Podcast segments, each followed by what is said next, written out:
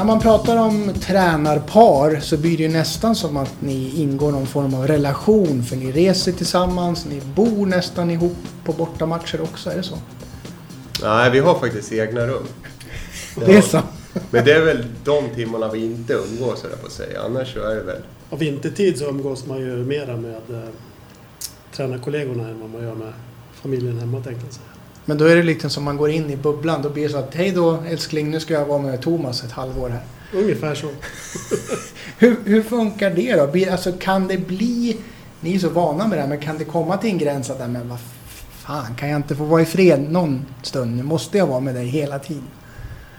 Kommer man till en sån Men gräns? jag, jag känner i alla fall från min del, det är väl klart att vi är oense ibland sådär, att det kan bli kanske korta irritationer sådär. Men det är ju annars så, för det mesta så, så Lasse är ju en jäkligt lättsam person sådär, enkel att göra med. Så det går, för min del i alla fall, ganska smärtfritt. Jo, men det, det går bra. det, det får väl duga. Mm. Vi ska ta reda på lite grann nu hur, hur väl ni faktiskt känner varandra. Och ni har ju framför er, det här är ju inte TV så att vi får berätta vad som händer. Ni har ju framför er ett, ett, ett, ett, ett block eller en penna och papper. Där ni får skriva ner nu vad ni tror är rätt svar då. Eller rätt påstående. Så vi kan ju börja med eh, den första frågan här då. Där ni ska skriva om er respektive kollega. När fyller han år och hur gammal är han? Ja, vad fan. Eh, nu tänker jag till lite, men, men jag, jag tror att han är där och sen eh, datum vill du veta. Ja, helst. Det är kul för då kan du ju faktiskt uppvakta honom när, han väl- när han väl fyller. Oh. Au.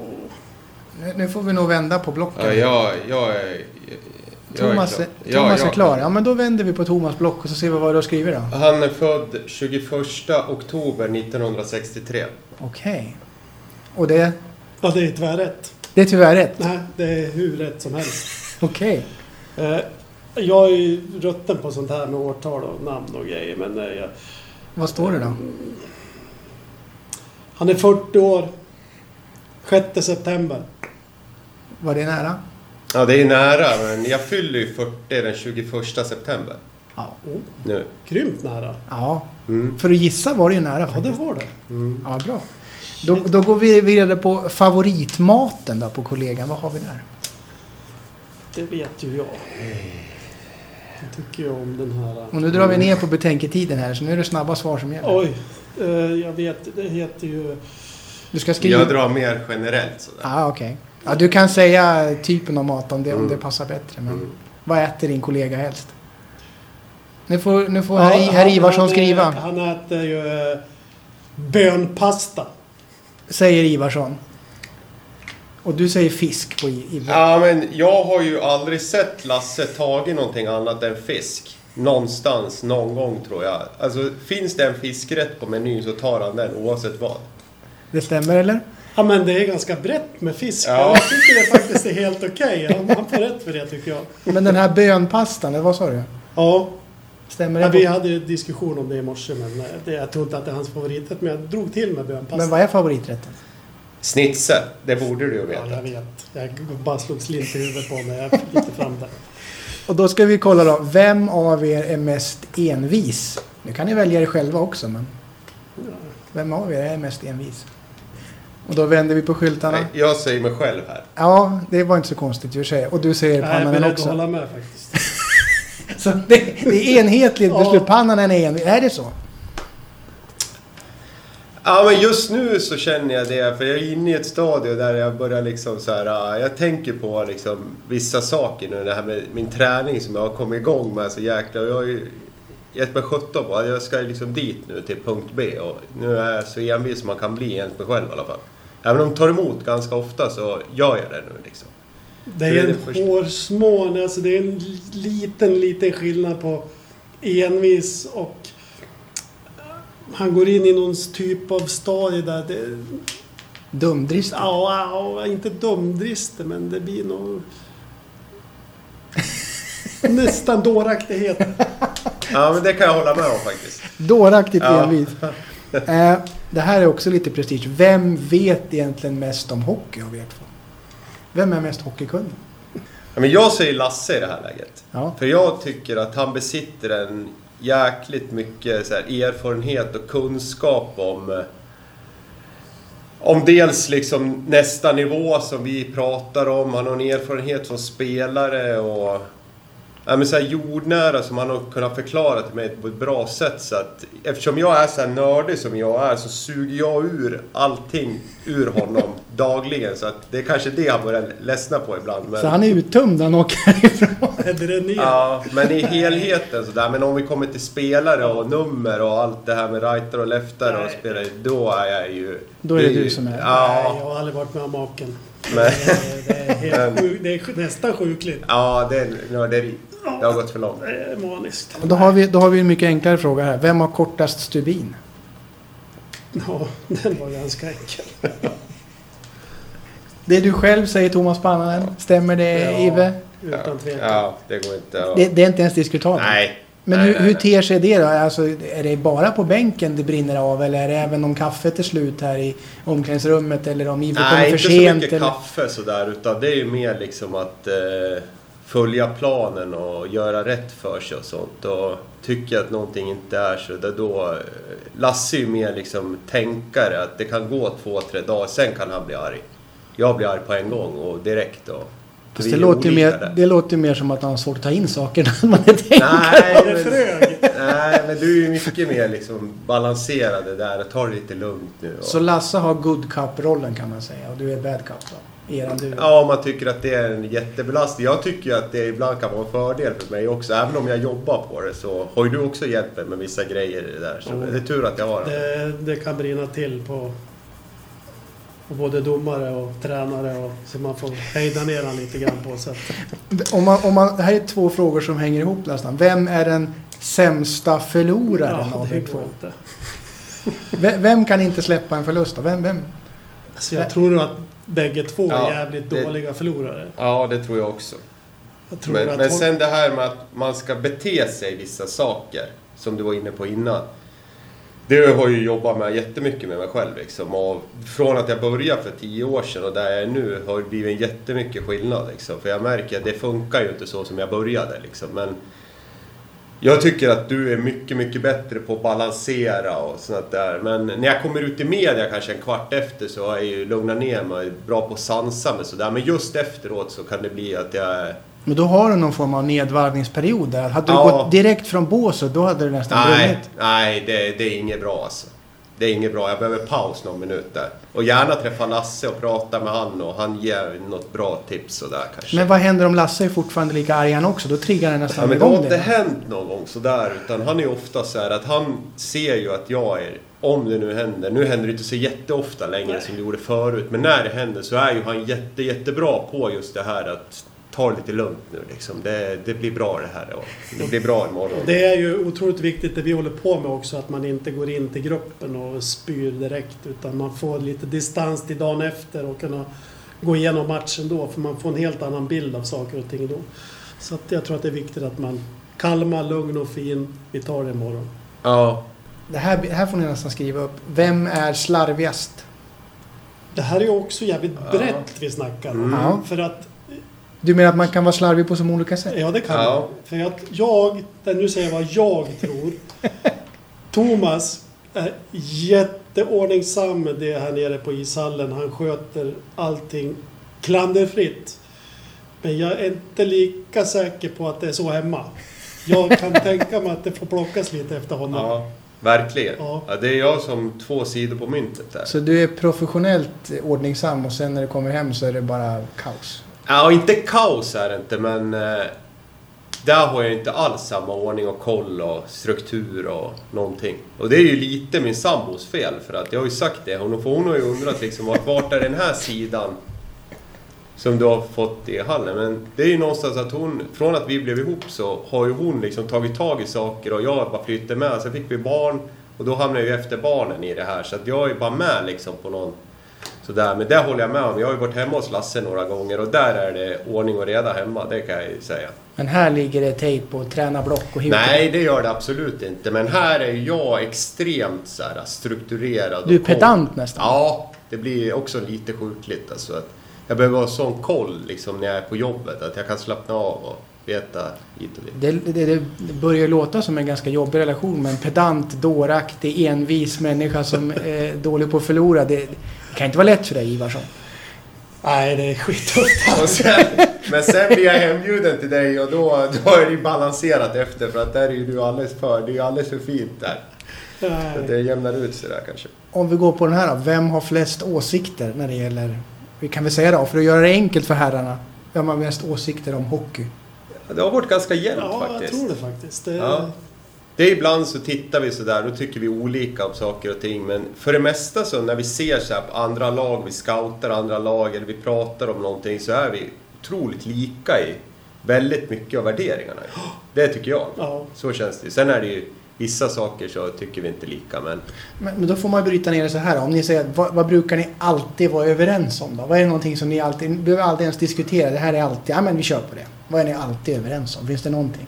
Ja, oh ja, det är ju liksom hur en bra hockeyspelare är. Vad, vad behöver han göra liksom? Hur han jobbar på plan till exempel och sånt. Och det är ofta så, bara titta på han liksom, så här är det. Ja, verkligen liksom. Det där är ju en sån kille. Eller när vi kollar motståndare eller någonting så är det nog det hårda jobb och att man gör rätt för sig. Jag tror båda du och jag har blivit liksom uppfostrade på det sättet. ja, jag tror det. Man, Vi tittar ju mycket på SHL och vi, vi gillar ju både Rögle och Luleå för att vi tycker att de är... Vi vill vara som dem på något vis. Mm. Hårt jobbande lag som mm. ger allt i alla lägen. Vad har ni varit mest oense om? Nu får ni välja någon fråga då som ni känner att det här tog tid att komma överens om. Det måste, det måste ju finnas någon fråga som har varit en riktig knäckefråga. Eller kanske någon som, fråga som kommer upp dagligen som... Äh, fan, förstår du inte vad jag menar? Någon gång måste ni känt så. Nu, får- nu måste ni ju lägga korten på bordet. Ja, men det kan ju ha varit liksom en, eh, en missuppfattning. Att han eh, tyckte att jag gjorde så, varför gjorde jag så till exempel? Att vi har haft en diskussion som har varit efter en match eller någonting som har varit att jag upplevde den här situationen så här och det förstod inte han och hit och dit liksom. Sen kommer jag inte ihåg exakt vad det var men det har väl säkert hänt en tre, fyra gånger sådär. Men det här när det blir för många spelare på plan då, vems fel är det? Spelarnas. Det är så pass. Det är aldrig något coachfel att eh, byt du och hit och dit. Och. Jo, men det är väl klart. Det är väl, förmodligen är det väl lite otydlighet på, av oss ledare. Mm. Eh, Men vi, det tycker inte vi naturligtvis. Men ni har ingen tavla ni skriver upp på antal felaktiga byten backar, antal felaktiga byten forwards. Det är inte så. Nej. Nej, för då skulle ju vi torska förmodligen den kampen mot spelarna ganska fort. Det gäller ju att vara street smart i det här för att så många misstag som man gör som tränare typ varje match, då skulle vi åka dit på en gång. Men det var ju, en grej var ju den här, äh, jag åkte ju på misskontakt borta mot Västervik förra säsongen. Och då var du inte glad. Då var du inte glad på mig. Och jag var ju besviken på mig själv att jag gjort det, men då var han förbannad. Men sen gick det en dag och sen sa han så här, okej, då sa jag, nu, har jag, nu ska jag tänka på det här, tro mig. Typ. Men vad var det du hade gjort då? Ja, men jag skrek ju på domaren där och sen hade vi ett boxplay och sen fick vi tre mot fem och så släppte vi in ytterligare ett mål och det, det känns ju inte speciellt bra liksom. Som, Då som sa tränare. den gode Ivarsson att det där var ju inte så bra. Ja, det sa han så här att nu lägger du av med det där. För att har du sagt till spelarna att de ska sköta sig, då behöver du ju sköta dig själv också liksom. Så att det är ju så en där grej. kom den, den lite äldre och mer erfarna tränaren fram och tog det i örat lite Ja, grann. lite grann och det är ju, jag behöver ju det ibland. Och det blir ju så här att... Det var ju helt rätt ju, så jag sa ju inget annat. Absolut, jag förstår vad du menar. Så att eh, det blev det ju inget mer efter det. Inte den Nej, Nu är det så ny säsong. Vad lugnt, man vet aldrig. Sen visste han sin plats. Ja. Eh, hur brukar ni pigga upp varandra då? Om man, man märker att någon av er kanske kommer till hallen är lite låg, har varit tvungen att städa innan man kom hit hemma. Eller när någon annan anledning kanske inte är på topp. Hur piggar ni upp varandra oftast? För det kanske ni märker ganska fort om den andra inte riktigt är på hugget. Men det där brukar också ske ganska naturligt tycker jag. Vi, vi brukar ju börja med strax efter åtta innan vi börjar jobba liksom, när vi tar första koppen kaffe liksom. Du tar ju ganska många mer efter det. Vilket sjukt mycket kaffe gör du.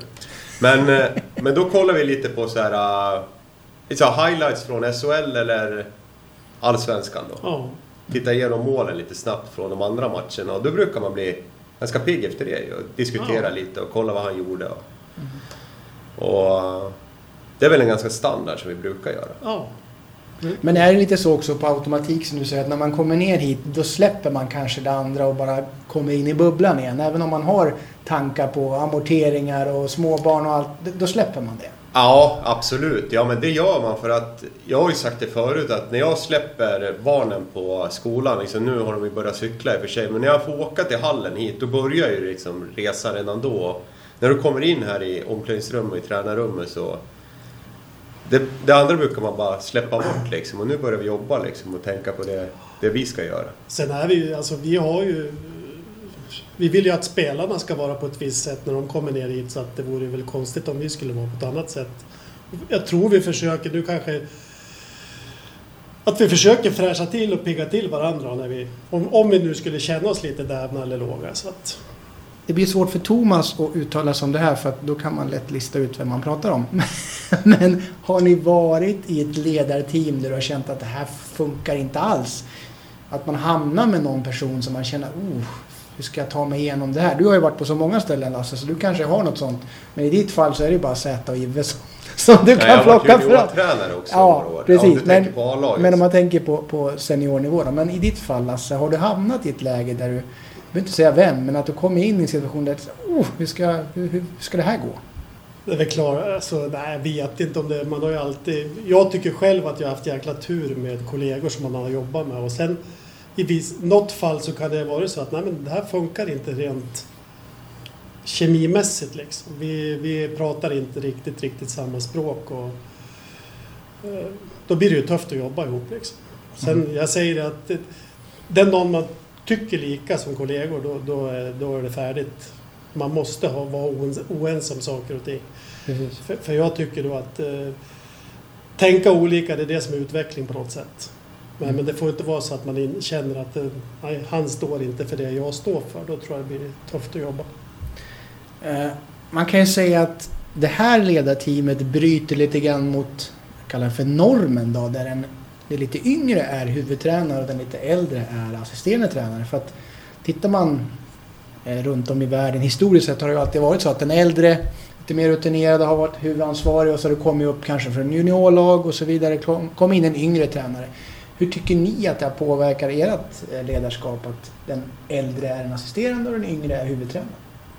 Vi har ju pratat om det här med så här rollfördelningar och sånt och i vårt fall så är det ju ganska prestigelöst liksom. Även om jag är huvudtränare så står inte jag och pekar med hela handen att gör du inte det så då är inte du med eller så utan vi är ju ett team, jag och Lasse och vi har liksom styrkor på, på olika plan som gör att vi får en bra helhet så att ja, jag har faktiskt inte ens reflekterat över det.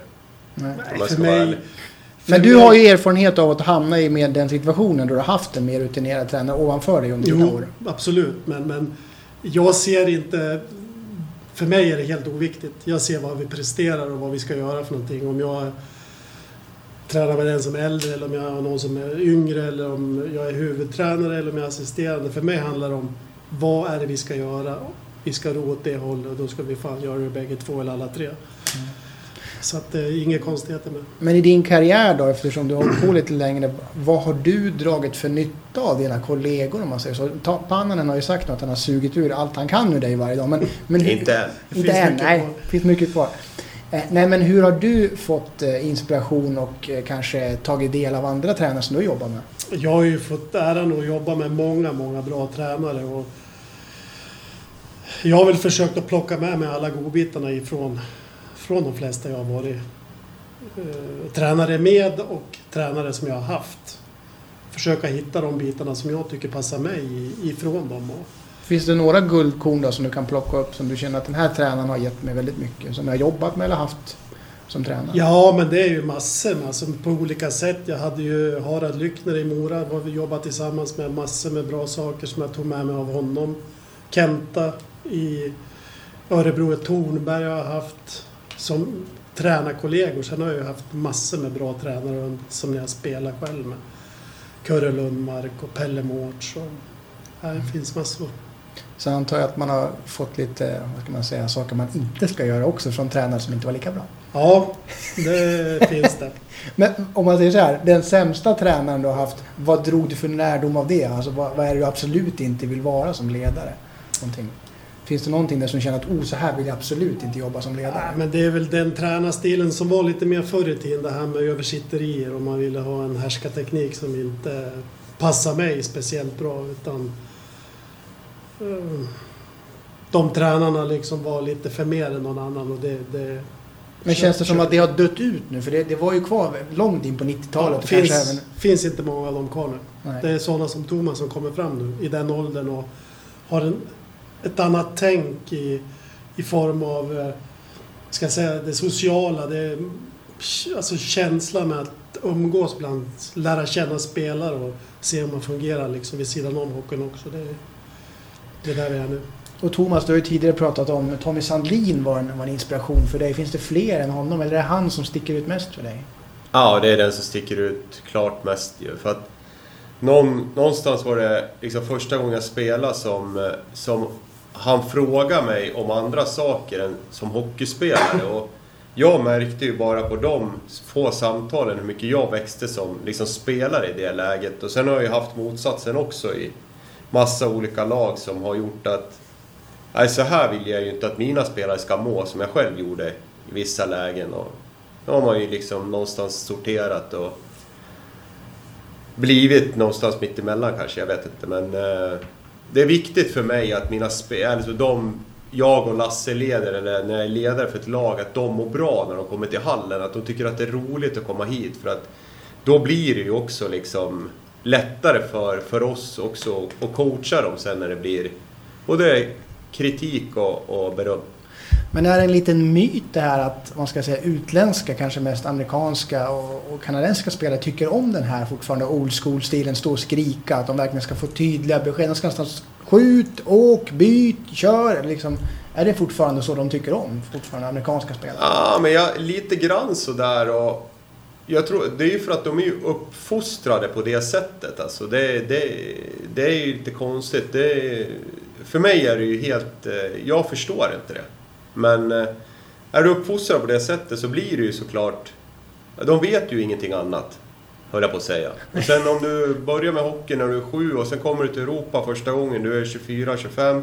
Det är ju klart det blir en ställning om, eller en, en omställning om tränaren helt plötsligt frågar att hur mår du liksom? Mår din familj bra? Och trivs du här? Och, För jag menar bara att, att man tar din, eller eran ledarstil här och skulle applicera då på ett kanadensiskt lag. Det skulle väl nästan bara bli pannkaka då om man hårdrar det på det sättet.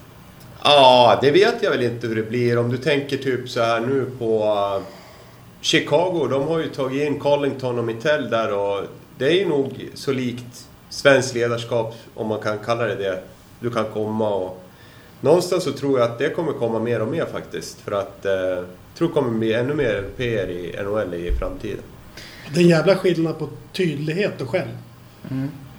Jag menar, du kan ju vara jäkligt tydlig och bestämd. Mm. Men för den skull behöver du inte skälla på folk. Nej. Men, när känner ni att man behöver, om man säger så här, när behöver man höja rösten? För att om man, om man har ett normalt tonläge och så vidare. Men när känner ni att det är behov att man, nu måste jag höja rösten, nu måste jag markera? Vad är det som utlöser en sån reaktion från er? Vi hade väl inte så många gånger i fjol egentligen när, när vi behövde höja rösten. Liksom. Nej. Och vi känner väl, vad är det som hjälper då? Jag tror inte att... Ja, men det här med att springa in i ett omklädningsrum, sparka runt en soptunna och gapa och skrika. Vad, vad, vad, som, vad, vad ger det? Ja, men ja, det ger ju ingenting egentligen. Utan det ger ju bara ett efterarbete för dig som tränare och ett lag som blir alltså, dåligt. Så det är, sen är det ju såklart att sitta här och säga att det aldrig händer det i Västerås. Det gör det ju såklart någon gång. Men det är väl kanske när man faller ur från värdegrunderna som vi har byggt upp. Liksom, att eh, så här ska vi vara och bete oss mot varandra och göra. Liksom. Och sen gör man inte det då, då... Ibland så... Ja, man kan kalla det, man är ju inte mer än människa. Ibland blir det, blir det ju liksom för mycket kontra den här... Ja, men stressen och pressen och allt vad det innebär som vi lever. Vi lever ju ändå i en otroligt resultatinriktad bransch liksom. Som att vi är granskade tre gånger i veckan liksom ute i... Så det ibland så rinner ju bägaren över men så ofta händer det faktiskt inte. Men då kan man ju fråga sig vilken stil ni använde er av i den här matchen mot Kristianstad borta. Ni låg under med 3-0 eller 3-1 eller vad det stod och vann med ja, 8-4 eller vad det var för någonting. Det var i alla fall en jättevändning där i andra och tredje perioden. Var det en utskällning och gav på skrik eller var det mer att grabbar, nu måste vi ändra på det här. Hur, hur vände ni den trenden just den matchen? Ja, det var absolut inget gap och skrik. Det var ju till och med folk kom nu när jag har varit på stan och frågat liksom om jag hade satt upp någon lapp att den som inte börjar ta i ska gå till Surahammar typ. Jag vet inte var den har kommit ifrån, men så var det absolut inte. Fråga. Ive, han har ju, han har ju erfarenhet av just det. Ja, men det var absolut ingen, eh, ingen utskällning utan eh, det är ju mer att gruppen tog liksom... Eh, alltså ingen är ju nöjd efter första perioden och resultatmässigt så var det ju katastrof alltså. Men spelmässigt var det ju faktiskt inte så illa utan vi vann ju skotten med 13 5, 13, 6 någonting. Och de gör tre mål på sex skott. Och, och ibland måste man skilja på processen och resultatet. Och även om 3-0, det är klart att det är tungt liksom. Men eh, det var absolut ingen utskällning. Utan det var mer att spelarna själva, att vi tillsammans vi ryckte upp det och sen fick vi ju liksom ett mål och sen fick vi blodad tand och sen hade vi väl tio raka efter den där. Ja. Mm. Det är så enkelt alltså? Ibland. Ibland. Ibland är det jätte, jätteenkelt. Avslutningsvis då, om ni ska, ska plocka fram det absolut bästa med er kollega. Vi kanske inte behöver gå vad det är som är värsta, för det har ni redan pratat om, att han var en dåraktig envis eh, förlorare. Men, men om vi ska plocka fram det mest positiva då, som ni ska skriva om, om er kollega, vad skulle du välja ut om? om, om ja, jag skulle säga så här, äh, en människa med ett stort hjärta, alltså snäll och bra person liksom. Och ödmjuk Eh, lätt att jobba med liksom. Vi ser hundralapparna bara vandra ja, här över bordet. Det ska du ha liksom. Nej men alltså. Bra person, bra människa med bra, bra värderingar här i livet liksom. Och det är framförallt det som jag tycker är absolut bästa med Lasse. Att det är, sen hade jag önskat att han kom ihåg lite mer av sin karriär. För jag vill ju liksom höra massa grejer och men då får jag googla fram grejerna själv liksom, och sen fråga. Oh. så, så att minnet är det som sviker i relationen? Oh. Ja, ibland. Eller alldeles för ofta i min mening. Jag kan liksom inte förstå hur det kan svika på det sättet. Liksom. Men... Nej, men jag tror det kommer mer och mer tillbaka. Jag vet inte vad som har hänt här under... Det är någon hjärn, hjärnskakning i kvalserien i Vik eller? Ja, jag vet fan vad jag har fått puckar i huvudet. Men... Om, om du vänder på det, vad, vad är det bästa med Thomas då? Nej men det, det, är ju ungefär samma sak tycker jag väl det här med, med eh, till att börja med är det ju en jävligt driven kille. Struktur på det han håller på med och just det här med arbetet är ju... Det är tipptopp. Det är ju liksom, det går inte att slå honom på fingrarna på. Men sen är ju människan liksom. Jag tror inte att vi skulle komma så bra överens om vi var olika som människor. Eh, precis värderingar i livet. Eh, Snäll människa. Mm. Och vad, förbättringspotentialen har vi varit inne på då, men är det någonting som du känner att det här... Hade han varit så här hade han varit i NHL för länge sedan? Svårt att säga. Jag, jag, det är klart att man, man växer ju när man får, får hålla på med det här och det är ju... Bli tränare på hög nivå blir man ju inte på en, på en natt så att säga. Det, det är ju, han är en god bit på väg. Eh, struktur, eller struktursmässigt som jag sa 100 procent. Erfarenhetsmässigt, det kommer. Mm. Så det, som vi brukar säga till spelarna, ha tålamod.